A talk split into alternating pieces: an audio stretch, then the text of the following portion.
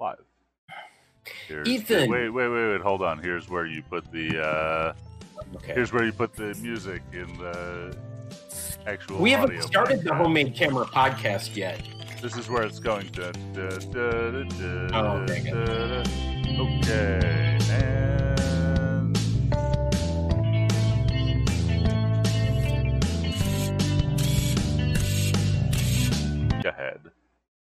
Okay, so Ethan, we make cameras.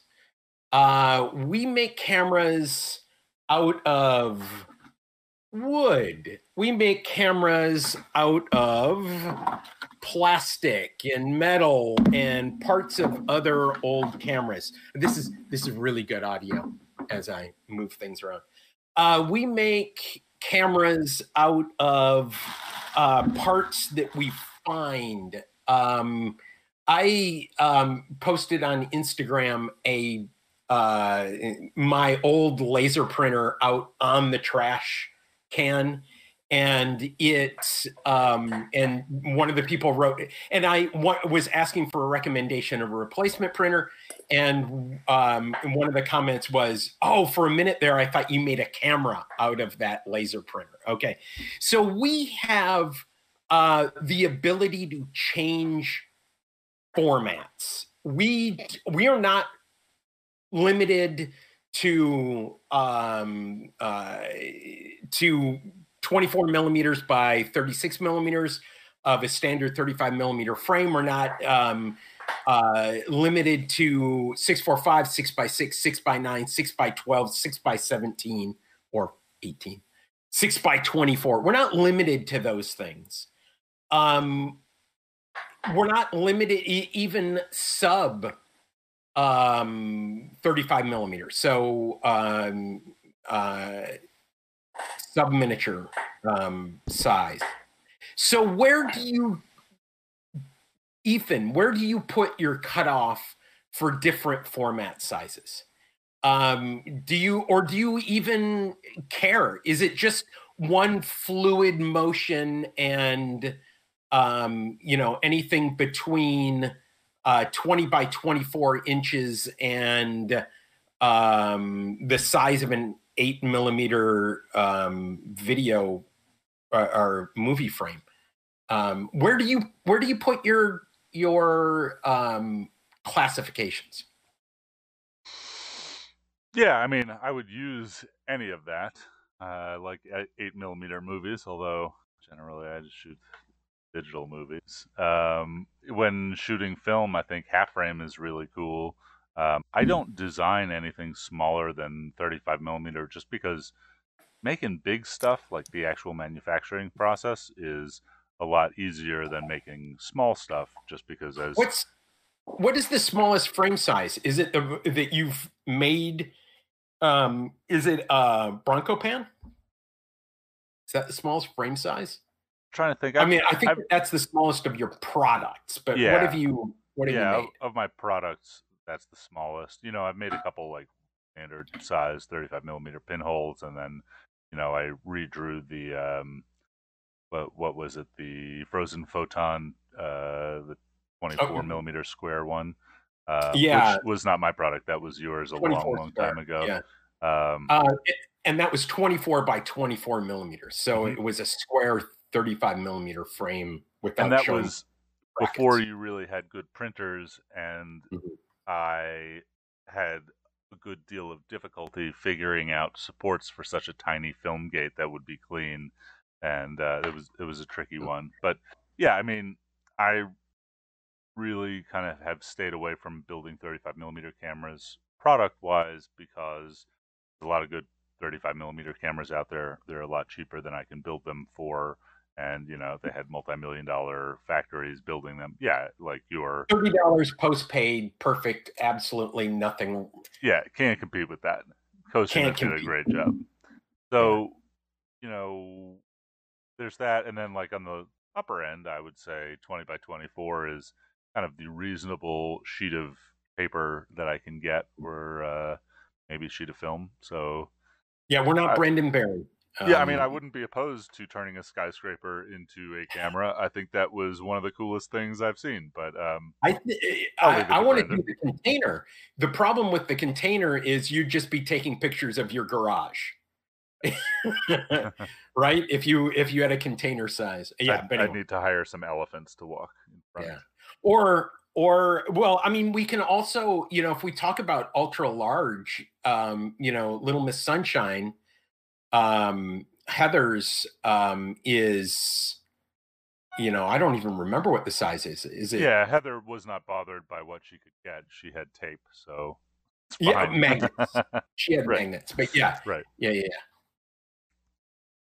So okay, so you're you're not really concerned. You don't you don't really think of a camera being 30 uh, you know uh, miniature 35 or or standard then medium then large um sub miniature half frame that type of thing you just do you uh, do you even classify them by what film um or recording media they take yeah, I mean, I think about it. I guess it just depends on like what I want to make or what somebody has requested that I think is a good idea to make. Uh, okay. Yeah, I mean, I, I shoot a lot of different formats, right? You you too. Um, I like building large format cameras. Uh-huh. They're a lot simpler, uh, but you know they have their their issues like a thousand pounds of wood in my yard type of deal. But uh, You know, yeah, I, I'm I'm not to the point like you where I'm sawing down trees and milling them into cameras. Yeah, yeah, yeah, yeah. Craziness. Um, my, also, we my, have no trees here. Yeah, my um, wood drying rack fell over and spilled everything. Just, I've got fix that. Just got to so drive Nick, them out to Albuquerque; they'll dry. In like right? Yeah, just just ship it to Al- Albuquerque, put it in your yard, then ship it back. It's kiln dried. Um, uh, Nick, what do you think about when you think about format divisions? Uh, so, since I usually make cameras out of old pieces of cameras, then I mm-hmm. and I pretty much focus on uh, roll film holders for most of my builds. It's just straightforward. Whatever the roll film holders format is, that's what I design the camera mm-hmm. to work with. Uh, but that's going to shift. Um, because I'm pushing more and more towards hybrid ways of working, and I think mm-hmm. I will be building cameras that are that have that aren't based on traditional formats at all because uh, of some ideas I have combining digital and alternative processes and using more and more kind of stitching mm-hmm. um, and just kind of breaking away from the older formats. Really, what I want to do is come up with various ways to make really oversized negatives for contact printing. Um, mm-hmm. And I've got a whole, a whole, different tracks to try out and see what works. Okay. So yeah, I guess I'll be getting away from the, except I mean, I love, I love roll film. So I'm never going to stop using those roll film holders um, for 120 format just okay. because they're so handy and I like the size. I like the, the films and yeah. Okay, so here's another question for both of you that's kind of a follow up. What format have you found you like to design for? And when I say format, I'm talking film format. What size film slash paper slash um, digital sensor do you like uh, designing for the most? And this is yeah. a like. This isn't a what? Yeah for most for? So I already answered that. Essentially, six by six, six by seven, six by nine. Yeah. Yeah. Okay. And four by five. Yeah. Yeah. Ethan, what about you? Um, you know, I think I, I don't. I think it's a good question, but I don't have a good answer to it. I think, you know, I've really enjoyed making a lot of different things. You know, I I loved making the Bronco Pan. Um, mm-hmm. You know, and that was not a format that I ever wanted to shoot until I had it, and I loved that format. Um, but mm-hmm. I had somebody that I loved who loved that format and was, you know, excited about doing that. Kind of the same deal actually for the homunculus, right? I was not. I mean, I love six by nine. I was not into that camera. I was like, you know, Nick twisted my arm to get me to start, and then you know, mm-hmm. three days later, I was in it and like totally absorbed, and uh, I loved that. You know, uh, like you, you couldn't have stopped me for Mm-hmm. the months that it took back and forth. And Yeah. um, you know, I I would like to design some more medium format cameras. Those are backburnered. Um, the next formats that I want to do are you know large large stuff for uh, paper positives. Um, you know, I think this is an interesting discussion given you know our surprise guest for next week, uh, Mhm. who uh, not only designs cameras around specific formats but around specific you know alternate processes, which you know, I'm excited to talk to our special guest about that. Um, Oh. In, in Yeah. that I've been designing some cameras for. Uh, Why why don't we just why don't we just say who it is? Is there a reason what, why we're what, saying what if name? he or she decides she doesn't want to talk to us after seeing this episode? I love that. uh, I love I love the idea of what if he or she doesn't want to talk about uh, talk to us if she uh man you know that's So- 50% of the population well sorry that's 49% of the population immediately it's my mom. So- it's my mom. So I wanted Okay. to I wanted to throw I wanted to add in that um, that I've been getting more and more excited about panoramic formats. Whatever it doesn't matter what film is, yeah and the, the shape that I'm really liking are kind of anything between six by twelve and the kind of really long like XPan shape. Yeah Uh, so those are really appealing too. The the only camera right now, well, actually, there are two cameras that I have gas for. Um, and one of them is um, the Sputnik, the Lomo Sputnik, which is the uh, six by six lomography, old lomography, original lomography made um, a stereo camera. Uh, I did buy one um, over uh, over the holidays. It arrived from uh, I think it was Belarus, um, and it was broken because you look at them wrong and they're out of adjustment. So I had to send it back. I did get fully refunded. Uh, I'm just a little bit shy of those. And the other one um, is uh, all well, it's KMZ, uh, but Lomo also sells them, and that is the Horizon or Horizont or um, uh, you know that series because I you know uh, because I can't afford a Widelux, right? Uh, you Oh, know, like everybody else in the world. that Um, is the only camera I have ever not bothered repairing and smashed on the ground uh, in front of my shop in the parking lot. Just a Widelux. I think bam. that no, not a Widelux, never. Uh, The Horizon. the earlier metal one that looks like it's a higher quality uh, build than the newer Yeah. plastic ones. I'm looking at the the Horizon S2, which or S3. Those are the newer plastic body ones. Yeah, those are the newer ones. Yeah. ones. Yeah, I think those Yeah, are there's a little th- bit better actually. Mine just Yeah, tore sprockets. It, it never Mm-hmm. uh, advanced properly. I took it on a trip. I came home. It had shredded all of my film, and it, I just Yeah. I had had it. I had smashed it and threw it in the trash. hmm Well, I have my old thrift store Kodak Panoram, and I think I'm just going to create my own mechanism instead of trying to restore it. Uh, hmm I definitely like the swing lens a lot. It's def- it's strange enough to be fun. Yeah. Yeah. Exactly. So. I have some Okay. drawings of a swing lens from our episode with Hervé. Uh, Yeah. I couldn't help myself after that one. Um, so now I would say let's start the homemade camera podcast, but Ethan unfortunately already ran that role. He already ran that opening, I believe. We could always start Uh, again. Okay. I'll yeah, I just it- did it again. You Okay, guys want to start the homemade camera podcast Let's and do video it. show?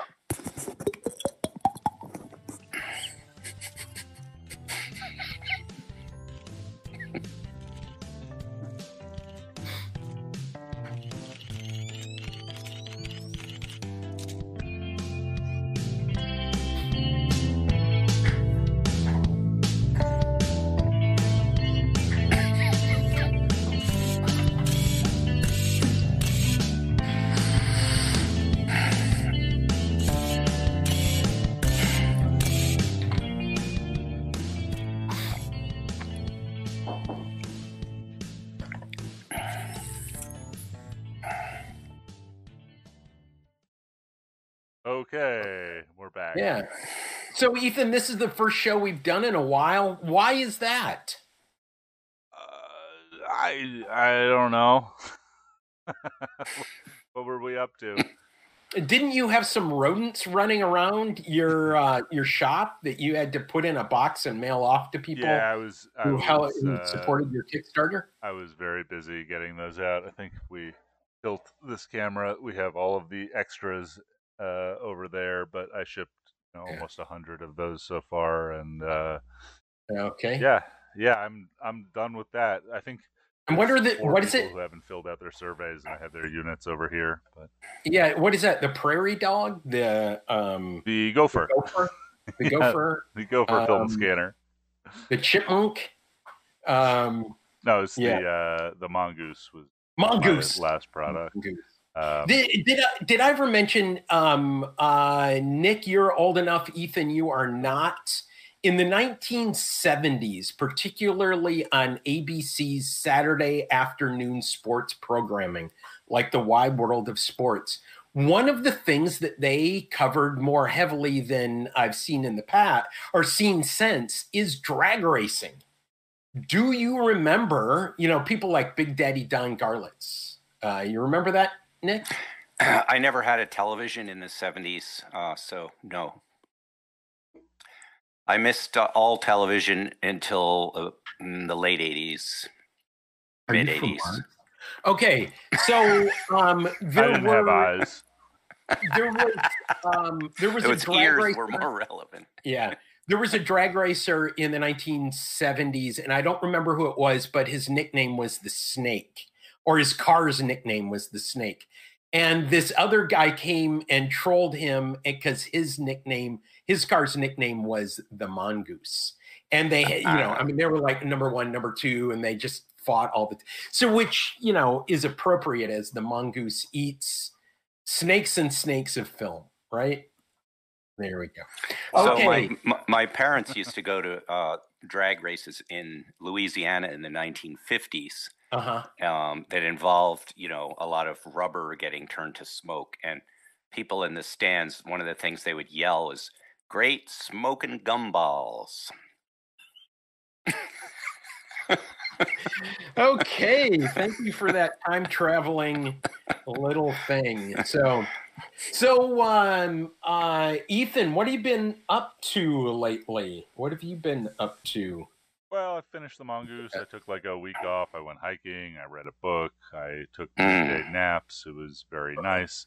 Um, and then, you know, I had been thinking about getting into some other projects, which I've told you guys about, and some things Uh-huh. that I've talked about on the podcast, like you know, ultra large self developing cameras. Um, and sort of a, about a week uh, later, I started ordering prototype parts. I I bought $147.53 worth of bolts on Amazon the other day um, and O rings.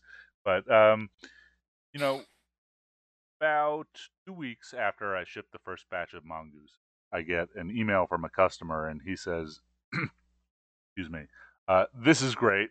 I love it. Um, now make me one for mounted slides. And I said, Look, you know, if I'm going to prototype a mounted slide holder, excuse me, um, you know, the the physical mechanism to change the slides, I'm going to charge you five or ten thousand dollars at least, and Mhm. and it's going to be bad in comparison to something like a Kodak slide projector, which they made by the millions that work perfectly. They're like die cast, and they're eighty bucks on eBay. So I'll tell you what I'll do. Um, you know, so I'll take it back. Is uh, I have a family friend. I've probably talked about him a little bit on the podcast before. Mike, who went to high school with my dad, was they were in the photo club together, and then he married my mom's best friend, and so he's kind of like my uncle. His kids are like my cousins, and um, he was a professional photographer for you know his entire adult life. He just retired like last year or a year ago, and um, he called me about a year and a half ago pre mongoose and i i didn't like put these things together uh, and he said you know i'm retiring the, the kids are out of the house like i, I kind of want to get rid of some of this stuff and he had like 10 filing cabinets filled with full Kodak carousels. Like he archived his slides and carousels. Like put them in a damn binder; they'll compress down to one drawer. But anyway, he's he said his solution was to pull the lens off a projector, take his Nikon D something or other with a macro lens, point it into the projector at the film gate, and um, then he had a remote trigger for the Nikon and a remote trigger for the projector, and he would like boop the the projector and then boop the camera and like just alternate through 140 times or 80 times depending upon the size of the carousel. And he had you know pretty good results, but he was getting pretty tired of this and had given up on it. He calls me like year and a half ago. He says, "Ethan, can you make me a trigger that just like triggers one and then triggers the other? It'll be simple. Uh, just do it." And I said, "Sure." Right. He was he was using way too much processing power for that process. Yeah. Yes. Yes. He was using his whole body. um, and so I said, "Okay, you know, give me a week or two. And he said, "Well, you know, like I'm I'm kind of busy doing other things. I like to swim now. Like, you know, this was pre-pandemic and the closing of the pool, and and so he said, like, maybe like I'll let you know when I when I'm back to thinking about scanning slides. And so I just sort of put it in the back of my head and forgot about it until I got this email from my very satisfied Mongoose customer who said I would like one that advances slides. And you know, this light sort of went off like, okay, here's two people that want this. Plus, you know, my uncle has my actual uncle has uh, all of my grandpa's slides from 1940 something to you know 1993 or 94 um, tens of thousands i'm sure um, and so i said i emailed him back i said look you know i could charge you $10000 and make a terrible slide advancing machine and it's going to take me months and you know it'll be made out of plastic which be fine but why don't you just buy a kodak slide projector on ebay for $80 with shipping, or you probably have five of them if you have enough slides to make this request, which he did, by the way. And I'll make you a trigger, right? You set up the camera on a tripod with a macro lens. Uh, you set up the projector, and the trigger will trigger one, wait, trigger the other, and wait.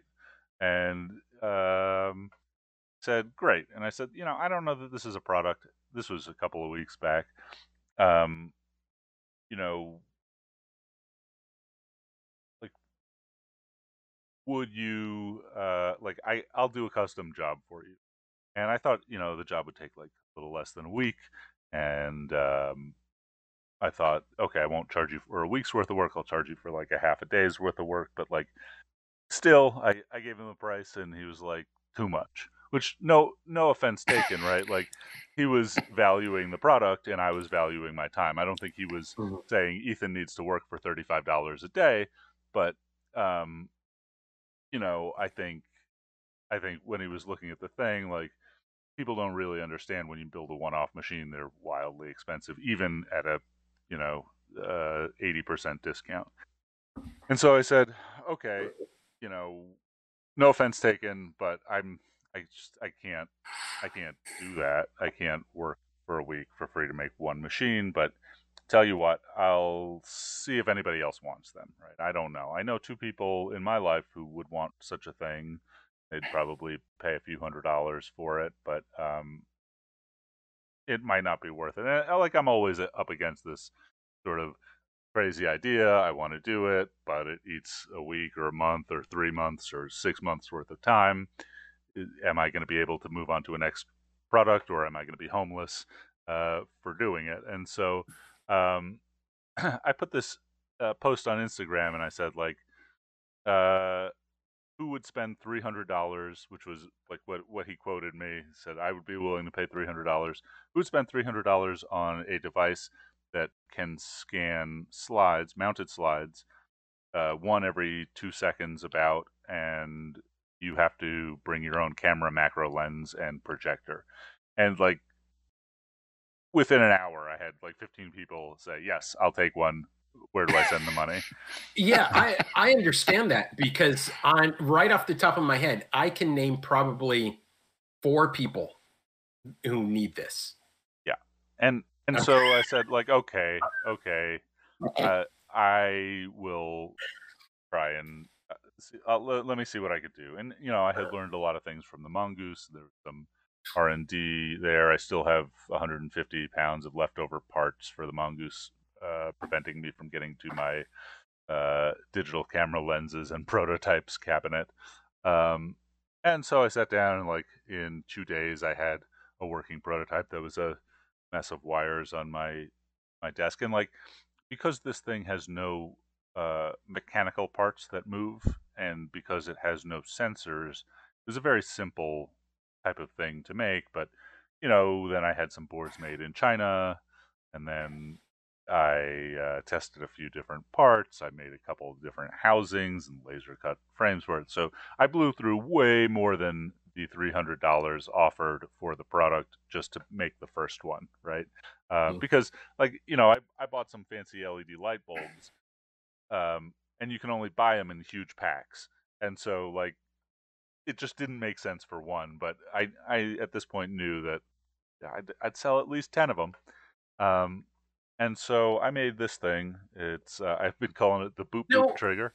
Oh yeah. Is is that um, based on the Mongoose controller? I mean, is it just a different uh, firmware from the Mongoose? Um, it's actually a different control box entirely from the Mongoose. It shares a lot of the um, things that I learned, but this is a from scratch thing. So the Mongoose has a bunch of ports to do a lot of other things. There's about like seven secret modules that I have not released for it.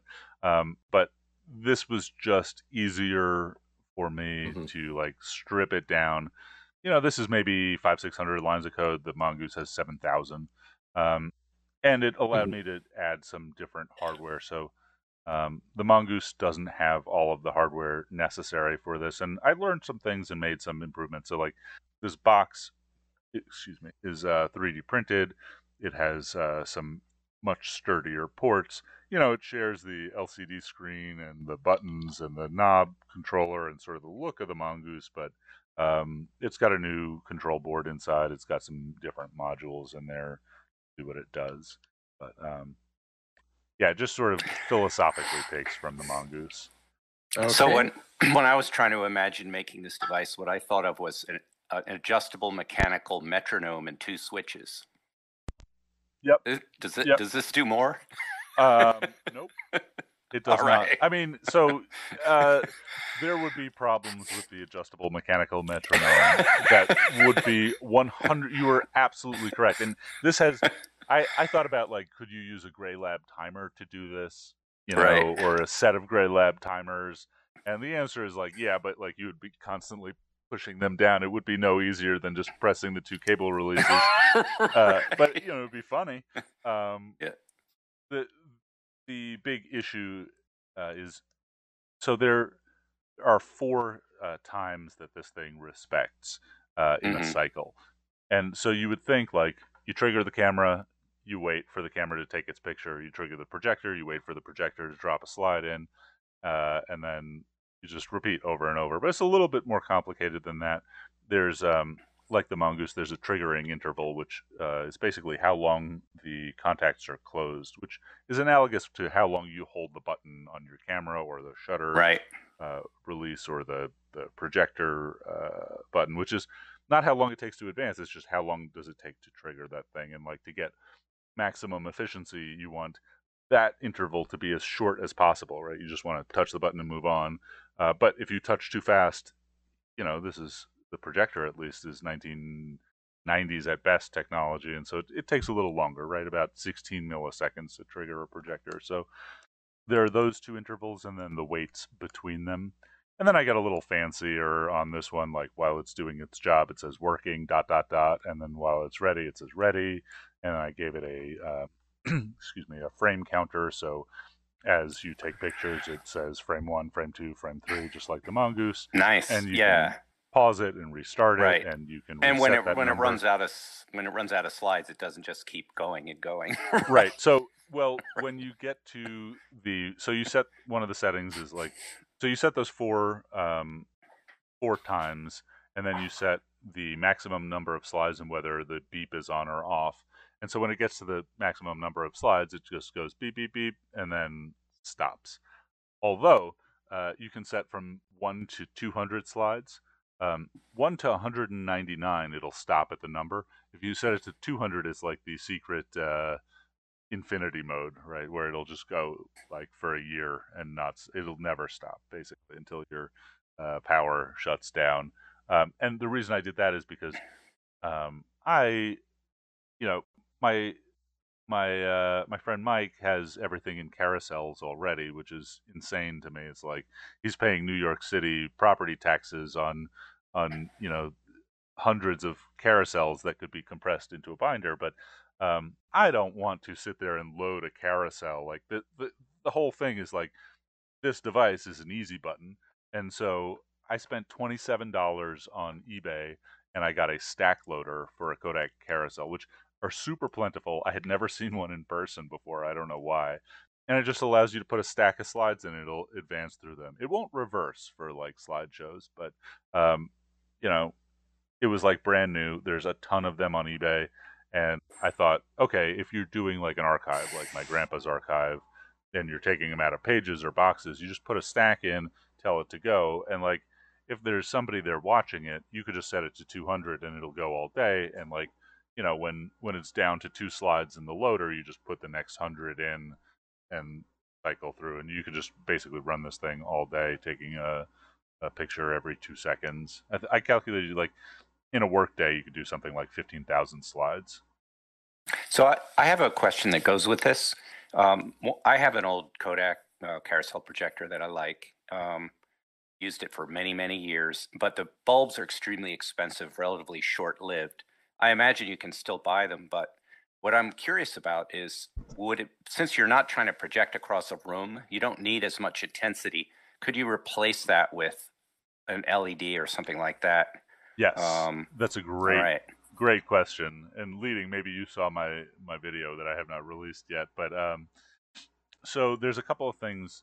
You know, when when this customer uh, requested this thing, I said, look, you know, I'll make you a system fifteen thousand dollars. Like not seriously that I would do this, although if he paid me, I would, you know, do it. Not even think he would spend fifteen thousand dollars. He could just send his slides to get digitized by somebody else, pay pay a kid and an Epson. But um, you know, to make it three hundred dollars, uh, he had to meet me part of the way, which was buy his own projector and camera and lens and do the setup. So there are a couple of things that the user must do and a couple of things that the user can do to make the setup, right? So I'm just selling a trigger. I'm not selling a scanner, right? This is just a piece of a setup. It's a good piece. It's clever. It's useful. It's expensive for what it is, but uh, very cheap for what it does. Um, and so the first thing that you have to do is either um, take the remote and cut it and then splice in. I send like a pigtail connector for this uh, XT60 uh, plug that triggers the projector. And so, you know, there's two pins in the projector wire that if you connect them, it'll uh, advance the slide. And so you take those two pins and you twist them up with um, the two wires I give you, and then it plugs right into uh, the trigger. Um, or you could get fancy like I did. I took the screws out of the trigger and I just soldered two more uh, cables on. So, you know, the remote is still fine and it just has a little plug that comes out of the back of it. Excuse me. Um, and you plug that into the trigger. So that's the first thing that you have to do. Um, um, next thing that you have to do is, or that you can do, right? So this, to get back to your question, is like a whole roundabout thing. Um, you can just use a projector as is with a halogen bulb. But we all know those halogen bulbs are not necessarily the highest CRI, which is uh, basically mm-hmm. like, uh, you know, the black body radiation curve is, determines uh, what what spectrum of light you can see, and so they might not have one the best color fidelity. Two, they're super bright, right? So you probably have to use an ND filter, even at f22, uh, if your camera doesn't go down to a low ISO. Um, and that's less of a problem. That's more brightness is good in photography, but also they're super hot. And so when you open up a projector's lamp housing, it has a couple of things in it. Usually, it's got um, a halogen bulb, sometimes a mirror, depending upon how they're oriented, and then it has a condenser, but before the condenser lens, it has a heat shield so that the bulb doesn't crack the damn condenser. And like if you leave a slide in a projector too long, we all know it will melt or burn up. And even the heat from the lens will sort of um, heat up the slide and it'll sort of pop uh, or or sort of change its curvature right from flat. right going out of going out of focus too yeah yeah and so all of those things are workable and and usable with a standard uh, halogen bulb but you can make it much better uh, with a little bit of modification and so i'm going to sell like little kits for people who want them or people can do their own job you know i'm not going to make it a bundle because people will be bringing different projectors to this but what i did was I pulled the halogen bulb out. I pulled the uh, condenser lens out. The condenser lens uh, you can use, but it requires that your camera is perfectly aligned. If you're off a little bit, which you don't want to be because it'll skew the picture and the focus, but even just a hair, then you don't have even illumination because of that condenser lens sending almost parallel light through the slide. So I pulled the condenser lens out and I pulled the heat shield out. I didn't need it. And then I just got a little 95 plus CRI LED lamp, which was a very expensive lamp, and I had to buy a whole ton of them because you can't just buy one. Um, or I didn't know where to buy one. Um, and so it has really good spectrum. It's very uh, bright. It's 5,000 degrees K, so daylight balanced, and it puts out you know full spectrum and makes beautiful color. So I got this thing. It's in a halogen form factor, so it's very small, and I just stuck it in where the uh, where the old halogen bulb went. And it didn't mount to the socket, so I got a socket and I just stuck the pigtails into where the halogen went. Um, and then I laser cut some white acrylic as a diffuser, just you know the same stuff that you would have on the front of a light box. Almost every light box has it.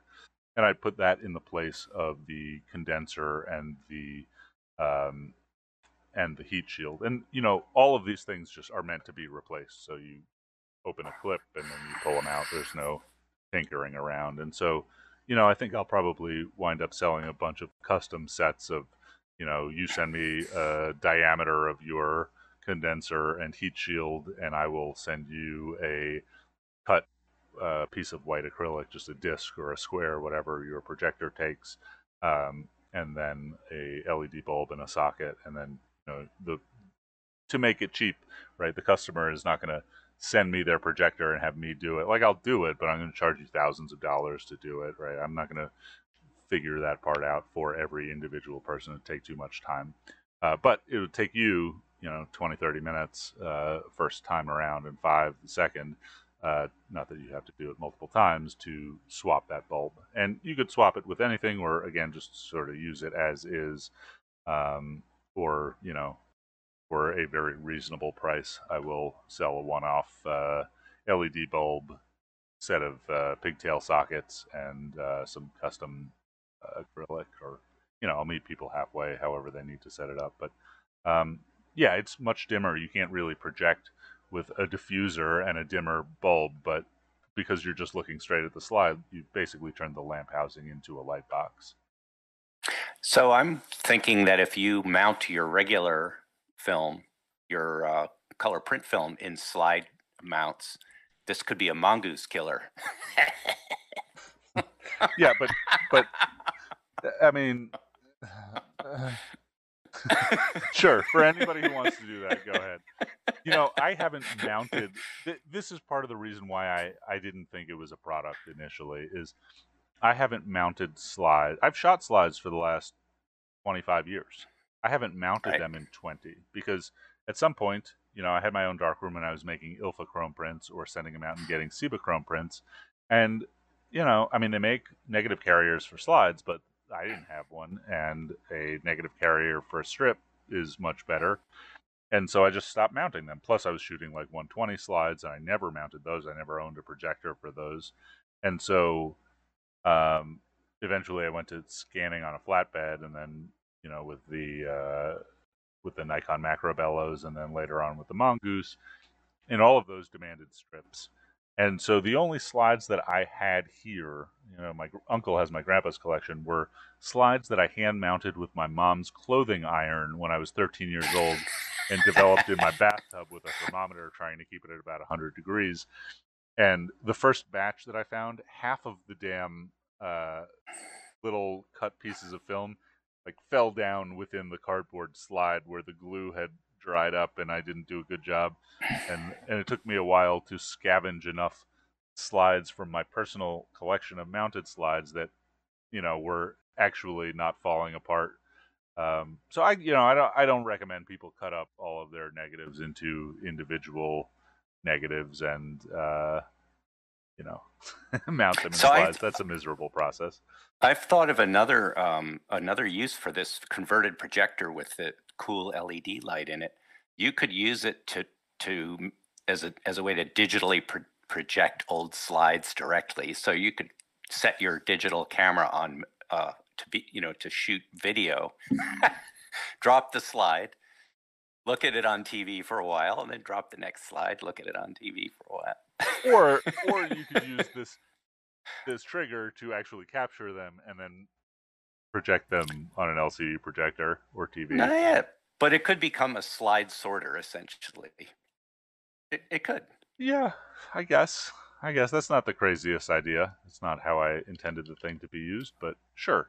I think you know. So part of part of the deal with this one is like I'm not going to run a Kickstarter. I'm going to, uh, for the time being, you know, I'm still unconvinced that people there's a demand for them, and so um, I'm going to sell like a small batch of prototypes. Just you know, people can send me an email or a direct message on Instagram, and I will sell them one-offs. And once that batch is done, like if it sells out quick, I'll then run a Kickstarter or something and make a huge batch of them. But you know, I'm I'm wary of getting uh, into that. But one of the stipulations is that um, they, if you buy one, I will only sell it in the prototype batch. Uh, production prototype it's working and robust, but I will only sell it if you make me, you know, an Instagram video of your personal setup, which I'll then, you know, probably use for Kickstarter advertising. But part of this is, you know, I want to see how people set them up. Um, and people are going to have new and different ideas of what the hell to do with this thing uh, beyond what what I thought of, and I will then transfer that into my own advertising. I think Nick had something to say. So yeah, so here's here's my setup already. So I'm gonna I'll tether the camera, uh, and as as long as you have a pause button on that thing, I do because I don't want to save all my horrible old slides. I only want some of them. So if the camera's tethered, you can see the slide as you're working uh, fairly well and decide if you're going to keep it or not. Nick, scan them all and then right click send to trash. Right click send to trash. Yes. No. Yes. It's way faster. That is Nick, how so long much does it take you to make the decision right? Get a Stackbeater it's $27 shipped like in brand new condition. You digitize them all and then like uh, i will guarantee uh, it's so much easier on a computer. if you set the first if you set the first batch to run and you say it's 30, 30 slides. No, it's hundreds and hundreds and hundreds. No, hundreds. I'm saying the first batch, the first carousel, 30 slides. One you take that carousel off or you take that stack off, you run the next 30 slides. You'll be five batches in before you're done with that first set of slides, figuring yes. out which ones to throw out. Yes. Yeah you you have a brand new computer. You are flush with hard drive space. well, so just, yeah. I mean, maybe this moves us on to the next segment, but like Nick just yeah. bought a new camera that's going to fill hard drives like crazy. uh huh. he can't afford now, the hard drives now. Now, what's the format of this camera, Nick? Uh, it's a it's the it's the cheapest medium format digital camera available right now, and it and went on sale. Medium format in a digital camera. It's it uh, it's, basic, it's basically a it's a full frame sensor that's a little taller than normal, so that you get a four by three aspect ratio instead of a two by three. So it's just full frame. No, it's taller, so it's a different shape. I'm gonna I'm gonna bust your chops on this. That's right. that's that's how you express. You could have just gotten two Sony Seven R uh, uh, and stacked them right on top of each other, or or glued for, them together for six for six times the cost and a lot of pain. Yeah, yeah, yeah, exactly. So you want to talk about that at all, or you want to just pass by it until you have something really to say about it? Uh, no, I don't, I don't have a lot to say about it. It's it's it's part of a plan of what I'm going to do next. So maybe if we talk about that later, it'll come into it. Okay. Okay. That sounds good. Uh, we lost Ethan for a moment, but Ethan wanted me to turn my camera to color for our next uh, little bit. I'm going to talk uh, about something that I have been doing. I'm assuming because Ethan ran off, he is done. But we have this camera, and some of you may have already seen it. So I have to I have to do my little bit of music. So don't don't don't don't don't don't. Oh no. Don't don't. Okay, so this is the Star Destroyer. Um, the Star Destroyer is a wood camera that is still in prototype. I mean, if you these are the hinges, you know, so so I've is got, that is is that name a star destroyer? Is that a reference to some paparazzi? Uh, yeah, activity? it is. Yeah, it is. Right. It's called Star Wars. The, I mean, that is the first time you the first scene. Okay. Um, All right, so Graham, I, I'm, I'm going to play Graham for a second here. Uh, oh. Describe what we're looking at. Oh yeah, yeah, yeah. Okay, so uh, what this is is it is a camera that is um, triangular in uh, profile. If you look from the top or the bottom, it's triangular. You look from the side, it's just a normal rectangular shape. Um, on the end is uh, a little bit of an extender um, helical mount because I built this out of wood and I didn't know exactly what my dimensions were going to be. I'll, I'll show you guys that in a second. So I I have a 3D printed um, little lens mount thing at the front. Uh, then I have a helical, and it is one of those long throw helicals. And at the end, I have a Fuji 210 um, uh, camera that'll um, almost exactly. Oh, Nick, you're muted. You, you, just said something, but you're muted. Uh, yeah, you have a lens and a shutter mounted on your camera. Yeah, yeah lens and a shutter. Good, uh, thanks for for mentioning that. Um, it is it, it is just basically a triangle because it that is the sh- the shape, and this is you know it houses a um, a film advance and a film, and it just fell all over the place as I opened the back. But uh, that film gate is six by seventeen, so it is a six by seventeen camera. Um, oh, is that this, a 3D printed film gate? Yeah, the the film gate and the um, film advance, and I'm not getting the light right for you guys to see the film advance. Uh, but film advance, this is very similar to the film advance that you would get um, on a Kraken. Um, so um, I just, yeah, I just 3D printed that. And the reason why I didn't know what the distance, the flange distance to the film gate distance was, is I wasn't sure exactly where this was going to be placed because the back door is the pressure plate. Well, actually, the, the back door, the back door pushes in the pressure plate. And this is a, uh, this sits across the back. And this, um, uh, this, for those of you who are just listening, this is a rectangular piece of 3D printed plastic with a window to see a, um, you know, a, a 120 film numbering. And, and by window, you mean hole. A hole, yeah. It's the it's the normal, you know, ruby window.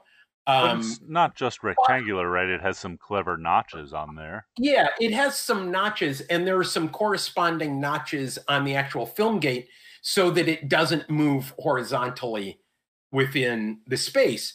But this is the big technology that I have added, and I'm about to show it, and I that is 3D printed springs. Okay, so these 3D printed springs are um, there are two parts. There's a holder that keeps them in place, but this is just normal PLA that's printed thinly, and you just press down and it springs back. So when the back is put on it, and you have to, yeah, okay. So, So I have the- a little light So that's what's Um, known as a pressure plate you've created. yeah so it's yeah so it's a pressure plate so when the when the back is closed on it it presses down on the film and creates a flat film plane so um you know I, I got to stop you and say, like, you know, I, I love this camera. I think it is beautiful, but I am really, really impressed that you 3D printed leaf springs. Really Yeah. good. Okay, so let me tell you let me tell you a second about this. So I need to tilt my camera down to show my t-shirt. So what is my t-shirt? it's the 20th century camera um, uh, t-shirt and that is because the idea for this came from a 20 uh, 20th century camera 4 by 5 spiral film uh, development um, reel. Okay, You better be Because careful. that- Jeff's got a patent on those reels. well that's fine. Uh, that's good. I'm not. I'm not doing. You know, um, but what I noticed about them was there were, there was flexibility and it didn't feel brittle at all. So that is the inspiration. So Jeff, thank you very much, Jeff Perry, 20th Century Camera. So then I thought, well, you know, why can't I do that with mine? Um, with this. So that is this is the technology part of it. The non-technology part of it is I made it out of wood. Um, this wood is hickory. Uh, the back is actually maple ply because I ran out of hickory. So so back in my day, some- it's back in it- my day, machining wood was considered technology. But go on. Yeah, yeah. Okay, so this is this is an older technology, um, and this is quarter inch um, by three inch um, hickory. So a quarter inch is three millimeters. Uh, that's not right. Quarter inch is six millimeters. Um, an eighth of an inch is three millimeters. So, um, so that's how thick this wood is. And uh, I bought a pack on Etsy um, of this wood, and it was really, you know, it was pretty expensive. I think it cost me forty bucks for like this is the size of a plank. Um, It's lovely though. yeah, and it's uh, it takes the stain well. Although I did not do a great job of sanding on that side, so um, so I'm gonna gonna talk about this. Really, I'm gonna finish this up pretty quickly. But let me um, um, I'll, I'll show you. I'll put it in. Um, so this sit. Oh, I've got it backwards. Okay. So the film plate sits in uh, against the film gate, and let me look at it. Okay, and then it has some notches, so it doesn't move back and forth. There's Um, little teeth projecting out uh, that yeah, go through the notches in, in the plate. Yeah. Yeah, they're just guides. And then this goes down. Um, that is my light seal. I have a uh, strip foam like you would put in uh, like on a, a screen door or something.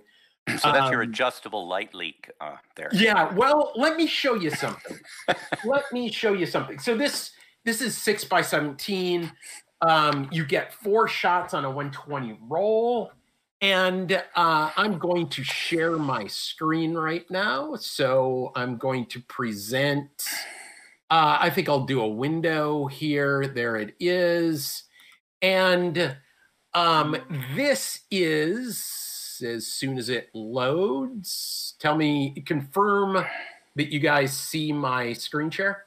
Hang on. You- I have to pin Okay. your screen share. Okay. Yeah. Okay, Yeah. Come on, get on. Okay, there we go. So, um, you, and you can take us off of it, but um, now this is I took four shots. I've shot one roll. Do you guys note? Okay, uh, it's coming back. Do you guys notice the light leaks on this? No, I do not. No. Neither do I, because this is the first camera I have ever made where I shot the first roll and there were no light leaks. Very nice. Oh, actually, I'm patting myself on the back, and then I'm going to grab the monkey and throw the monkey off my back. So, Very Um, nice. So yeah, um, I'm gonna. So stop. that's the name of this camera then, the Monkey Free. the monkey. No, the name of this camera is the Star Destroyer because. Wow. Okay. It Because destroys it stars. appears uh, to be like the Star Destroyer from Star Wars. The Star Destroyer is the big Imperial ship that um, you know, like uh, Darth Vader's riding on. It's not the um, it's not the Death Star. It's the big triangular ship is what it is. So so that's um that's one project. It is not complete. I mean, I I have to figure out a hinge system um because right now it's just held together by um by tape. Um so it's it's in development. Um, Actually, in, instead instead of a hinge, maybe just a couple little elastic loops that go over a peg, uh, something like that. Yeah, yeah, and in fact, actually, that's probably what I'm going to do. Um, uh, you know, just get uh, stretchy paracord or or whatever. Um, here's something that I want to show you guys about the balance. Now, this is a visual, um, but that is pretty close to the center of gravity. Uh, so for I'm those listening, uh, as most people will listen to this as a podcast, Graham's got his Yeah. fingers right by the um, tripod socket, which is way up at the front of the triangle by the lens. I assume Right. that lens and helix weighs as much as the whole camera. Yeah, yeah, about that, about that. So that's um that's something that um I I, I was pretty I was pretty happy that that turned out. Actually, it's kind of handy that you, it's where it is because you're really close to the lens. So if you, I mean, in the very Yeah. unlikely event that you wanted to spin this camera between shots to create, I don't know, a 180 degree view or something, it's near the pivot point where it should Yeah, right, Yeah. right, absolutely. Um, so y- y- there would be some slight adjustments, but not not a ton. Uh, so should I just go through the rest of mine, or Yeah. um, okay? So uh, I've got quite a few projects. Okay, so um, here I'm gonna. Uh, well, what the hell? I'll leave myself in color. Um, but the um, uh, I wanted to buy a new car, so I sold uh, two packs of FP100C and bought. uh, I divested myself of all of my Fuji uh, instant film. Um, it wasn't quite enough to buy a car, but that means that I still have my Polaroid 450 uh, Polaroid land camera. Um, on, there we go. Um, which is, you know, it's really a tremendous camera. So I um, ground off. Here's the hinge pin. So I ground off the hinge pin, and I don't know what I'm going to put in here, but I'm going to put some sort of roll film. Uh, I'm toying with 35 millimeter uh, and converting that into um, a 35 Like, millimeter. like a half frame camera. Yeah, like a half frame camera, uh, but it's going to be a wide half frame. Uh-huh. Exactly. Um, I have um, what's what's my motto about fidelity, Ethan? What's my motto about fidelity? As highest quality possible is the only high thing as that will please Graham. Yeah, uh, it's called down the fidelity curve. Is my my little motto. So I have started a new Instagram uh, called Down the Fidelity Curve. Uh, it's an Instagram account, and it is all about um, uh, low resolution. Uh, well, actually, here let me let me say it is not low resolution. It is uh, non-objective or low objective. Um, and I'm going to again uh, present a screen here. Um, so um, this is some of the examples of the work. Now, those of you who are on the um, who are listening on audio, you can check this out. My Instagram feed is down the fidelity curve uh, for this. Um, so this is an example of some work. Um, way, way down. Way, way down. Um, and here's another, and I'm going to show you guys the lens that I use to take this with. This has the bubbliest. This has bokeh um, that is somewhat like um, the uh, the dandelion when it's in its seed state. Um, so that's kind of um, that bokeh. So um, you know, here's another example of this, and there's another example of that, and it all just.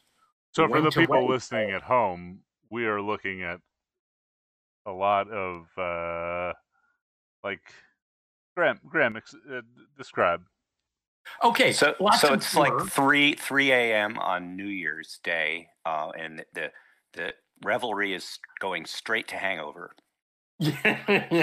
okay, yeah, and you can't focus on anything. Um, okay, so what? Um, uh, this this is the lens. Um, now, uh, most of this this is a Fuji to M45 adapter then uh, an M, or excuse me, M42, not M45. And it is a 25 to 55 uh, adapter. It appears that my um, uh, JPEG viewer quit in the middle of that presentation, which is a little bit odd.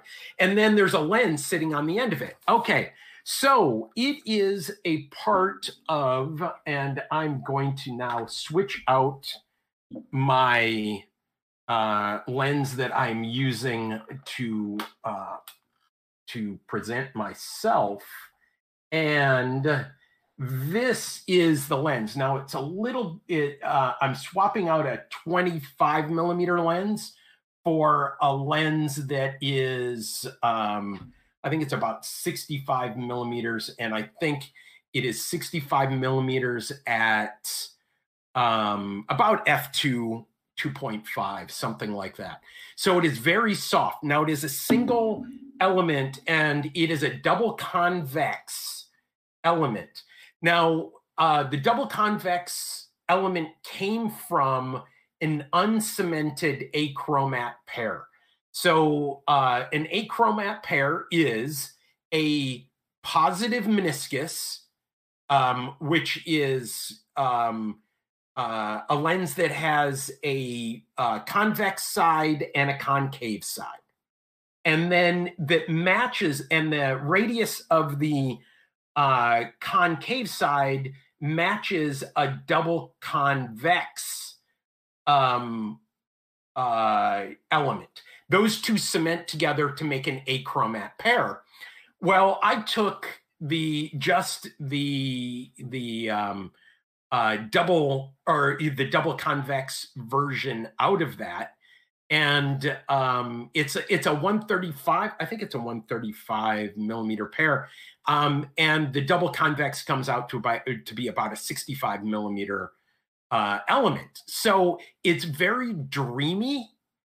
Um, i think that this would have um, fit the um, uh, the uh, negative positives uh, cheesy 70s filter contest that nobody entered.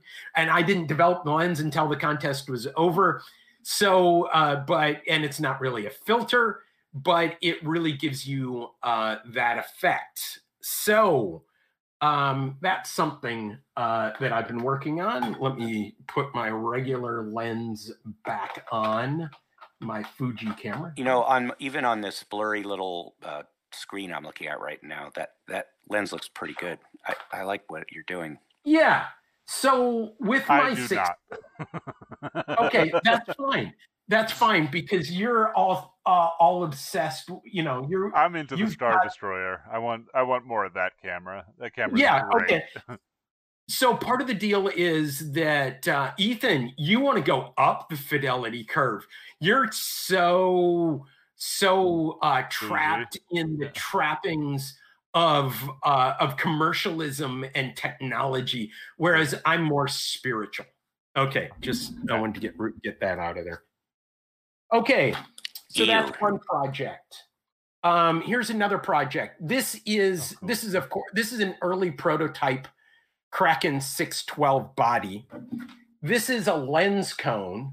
Now I want you to look at the size of this lens cone versus the Kraken 612. What do you guys notice about that for the people who are at home? Um, so it looks like Graham's holding up a 612 camera with a short little uh, nose cone yeah, already mounted for yeah. very short thing, and then he's uh, holding up another nose cone that looks kind of like the Star Destroyer to me, which is uh-huh. ginormous uh, semi-rounded side triangle. Is that? Yeah. What do you notice about the um, how how wide that aspect ratio is?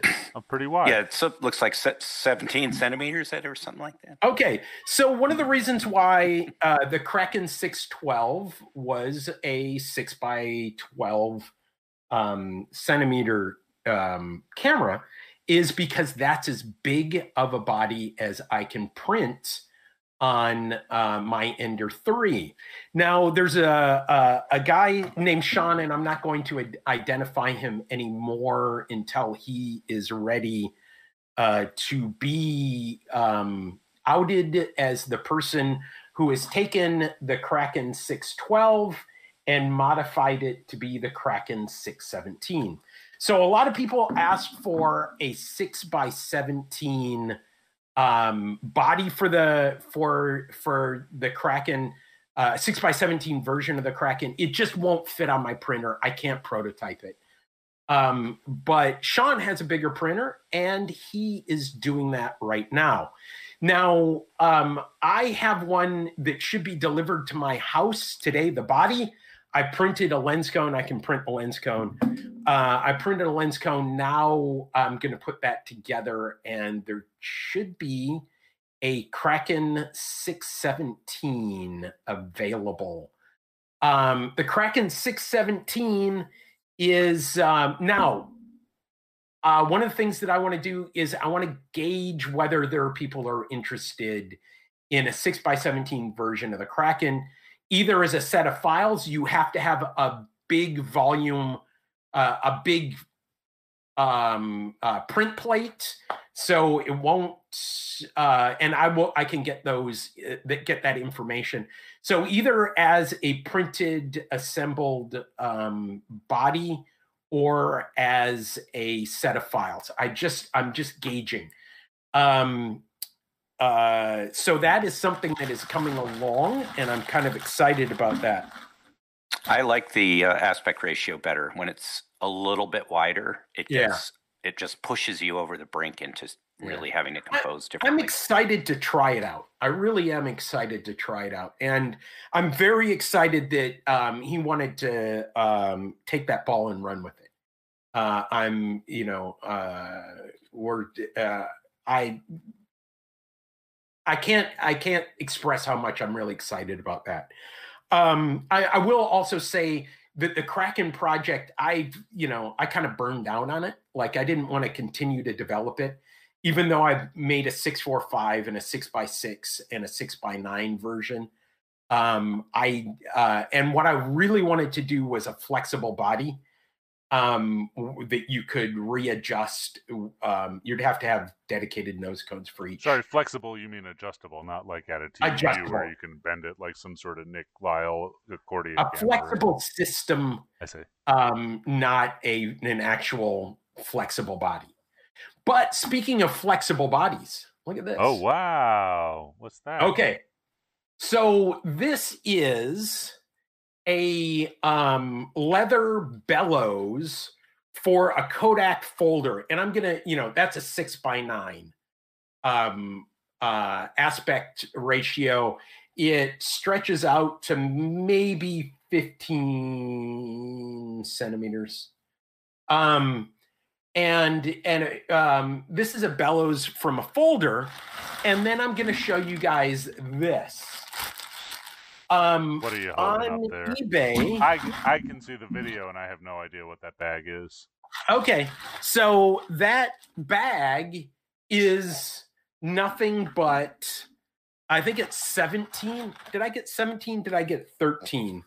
13 replacement bellows that have never been used. Okay. Or are they the same size or they're small? No, they're mu- multiple different sizes. Like this is, this looks to me like this is a 35 millimeter size. Um, you know, and here's another, and I've got multiples of each size. Um, so, um, I, eh, these are, I just bought them as a lark. I mean, here's a couple more of the six by nines. Um, and I ended up paying about four dollars and fifty cents per when I bought them all together. Like this is a, um, I don't know. That looks to me like a one twenty seven size. Um, if that's a six by nine, Okay, okay. So 127. you got a Ziploc baggie, like a gallon baggie full of different odd sized replacement bellows for folding cameras. For Is- projects for me. So but- here, let me tell you. So that's the beginning of the story. That's not the end of the story. Like what what is Oh no, that's the What are you beginning of the story because that's all I've done. I haven't done anything with them. So that's two, four, six, eight, 10, 12, 13, 13 bellows, and I think I paid 65 bucks shipped. Um, so yeah, five bucks a piece. Okay, Um, what are they going to become, Graham? who knows? I don't know yet. Now I don't know yet. Okay, so here's something else. No, uh, I'm um uh surplus shed uh sent me an email that they were running a bunch of they were running a sale on a bunch of surplus achromats. So I bought a bunch of those. Everything from a 25 millimeter, 25 millimeter focal length by an 8 millimeter diameter. Okay. And uh, I checked that. That covers full frame. I don't know what I'm making out of these things. Um, so that's pretty much it. Um, I just uh, it's it's been a while. Um, and uh, oh, here one more thing I want to mention, and this is for anybody to get a hold of me. Graham at Homemade Camera. Graham at Homemade Camera. Um, I um uh I uh, have uh, switched over fully to 35 millimeter digit or 35 mil, uh, digital camera digitation, um, and um, I um, have a new printer. My printer died, and so I bought an all-in-one for document scanning because I will tell you my Epson V700 is overkill for scanning you know uh my performance review that i've signed that i've got to send back. You know it's overkill for that. So if anybody needs an epson v700 Graham at homemade camera we can talk about it. We can talk about price. We can figure all that type of stuff out. So i have that to sell. Um i think that that is pretty much everything that i have as a current uh project uh, it's been a while since we've That that looks really great. You, I'm really uh, thrilled by that huge pack of bellows. I love that kind of thing. yeah Those look super useful. And I, I'm imagining you have so many. You, you should maybe make uh, something with uh, extra eyes on it. You know. yeah absolutely absolutely and i just got the notification that the battery on my camera is dying so i'm going to replace it uh, right now so i'll be off camera for just a moment I mean, Graham could do the thing where you take you make a hoop of 120 film and have lenses pointing out in all directions instead of having film or advance. pointing in You just fire one camera after the other until the whole roll is done. right right could- exactly You could wear Or it around could be- around your waist with straps over your shoulders, like you know, like Yeah, those old or- barrel guys. Yeah or it could be um, like the um, poor, poor Ethan, he's suffering. yeah. um, or it could be a full um, uh, uh, 100, 100 foot bulk roll of um, of I don't know slide film. Or you could have a bandolier of cameras with a, a four by five plate behind each one, you know, and just uh, just just keep sliding sliding it around. I'm telling you, the next time I see somebody with a camera made out of a good humor um, bicycle, I'm gonna come with a bandolier. There you go. okay.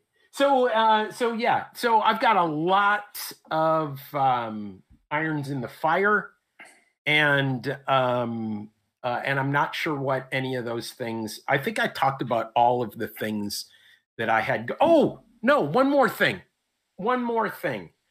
Um, uh, I'm holding up for those people at home a um a, an iris, and of course, an iris is both a flower, flower and a technical part of the camera. We talk about the aperture the aperture is controlled by an iris.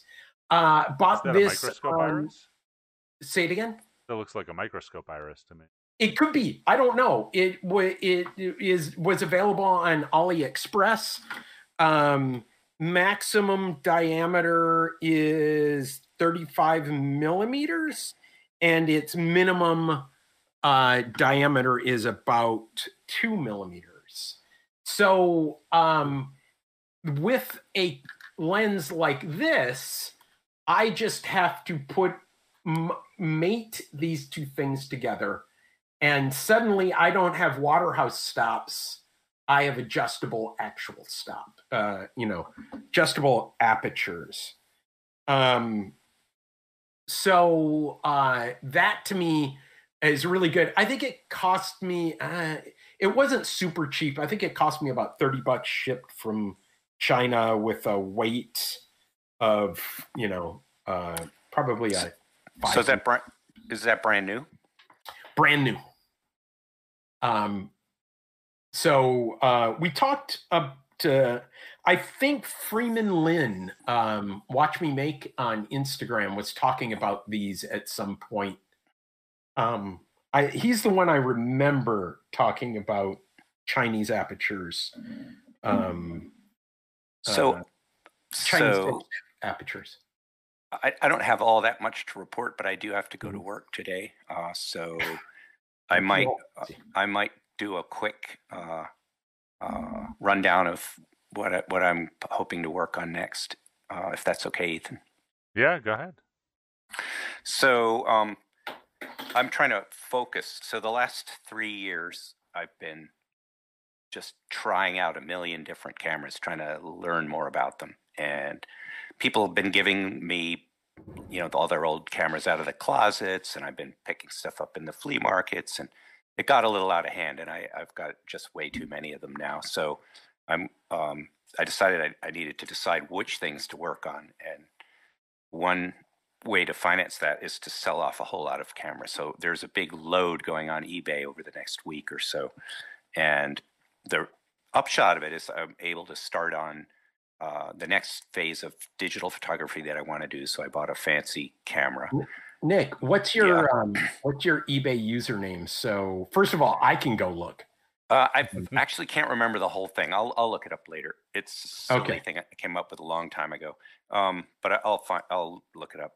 Okay, look at the uh, YouTube um, comments uh, we'll try to get it in there and in the show notes on um, sure uh, on the uh, podcast.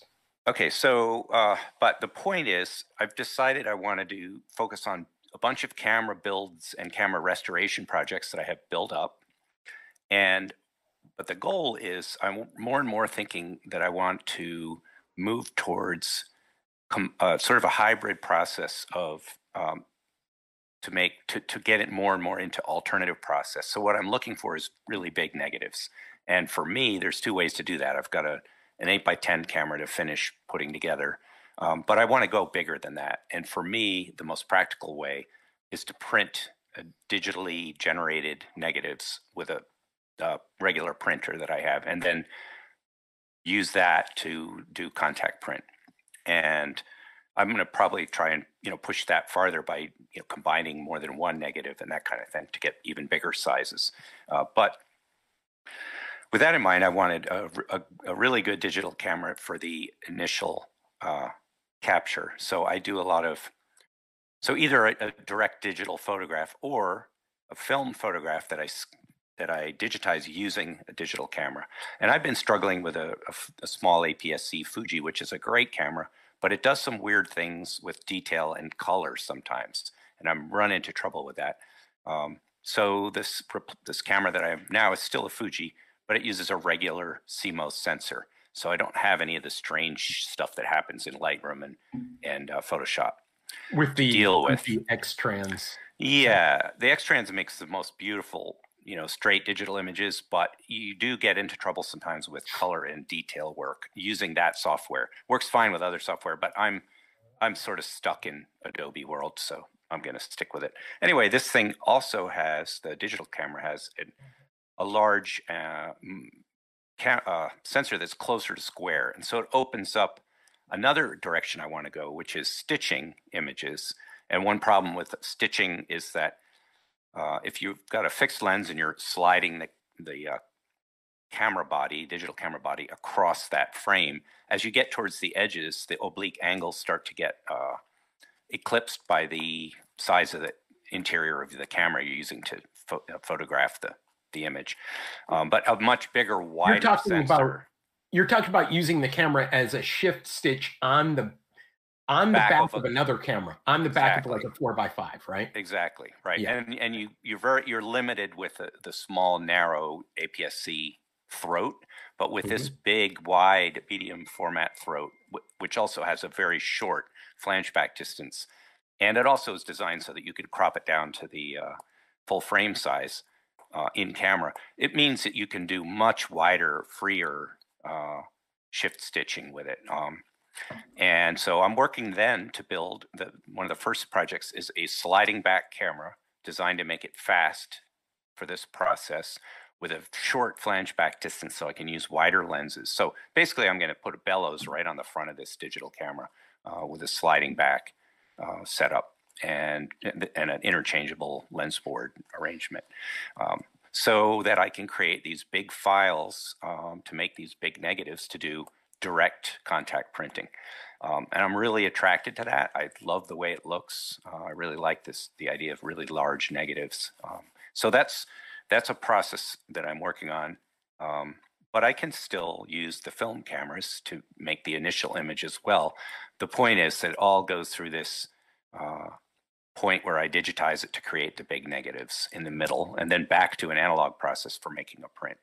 Um, and I, that's just something that really, really appeals to me. I've wanted to do it for a long time, and so I'm sort of trying to get rid of some distractions and focus more on doing that uh, that work as as my main next goal.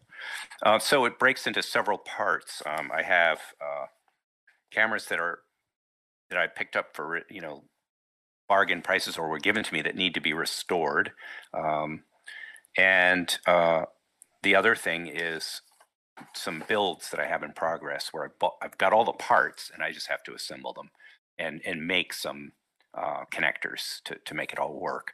Uh, so I guess sort of like catch up. I guess I want to spend the next year catching up with all the ideas I've had and all the bits and pieces I put together, um, and actually create this kind of workflow where I go from my favorite ways to take pictures into a really large negative for contact printing If that makes sense.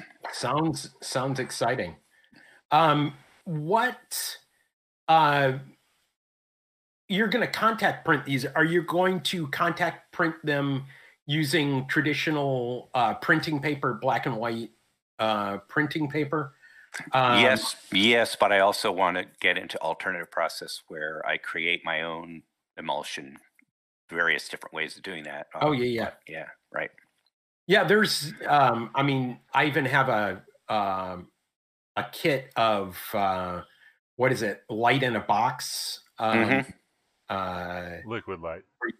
Liquid yeah. light. there we go. That's, that's, a good that's a good place to start. And there are all sort. I've got many books of recipes, um, a few that I particularly want to try. Um, mm-hmm. So cool. That's the next thing. Cool. Uh, are you? I know I, I know where you live. So cyanotypes would be challenging, but are you, you know, uh, thinking about getting an uh, UV lamp and maybe doing some of those? Or well, we have we have plenty of uh, bright days, um, but. UV lamps are a good idea as well. I I'm interested in trying cyanotype. I don't actually care mm-hmm. for the blue color, but if you oh. bleach them and stain them with something like tea, you can get lovely yeah. browns. So that's that's yeah. an that's one. I actually I actually like the blue, um, and uh, and I've uh, I've done them outside, and uh, and I really I one of the things that I like about them is the quality of paper that you can um, you can um, uh, use. I mean, this is this is uh, I'm holding up a cyanotype, and of course I'm in black and white. Let me go back to color, um, and it is a blue uh, um, uh, cast cyanotype. Okay, it goes that way. Yeah, um, so there's so many different methods of yeah. of creating your own emulsion on a piece yeah. of lovely paper that um, there's a lot to but, try but again, what I love about it is the ability to use paper that is it's it's not RC, so it's not a piece of plastic that sits yeah. on top of uh, the fiber paper, and the fiber can come through, and right. Yeah.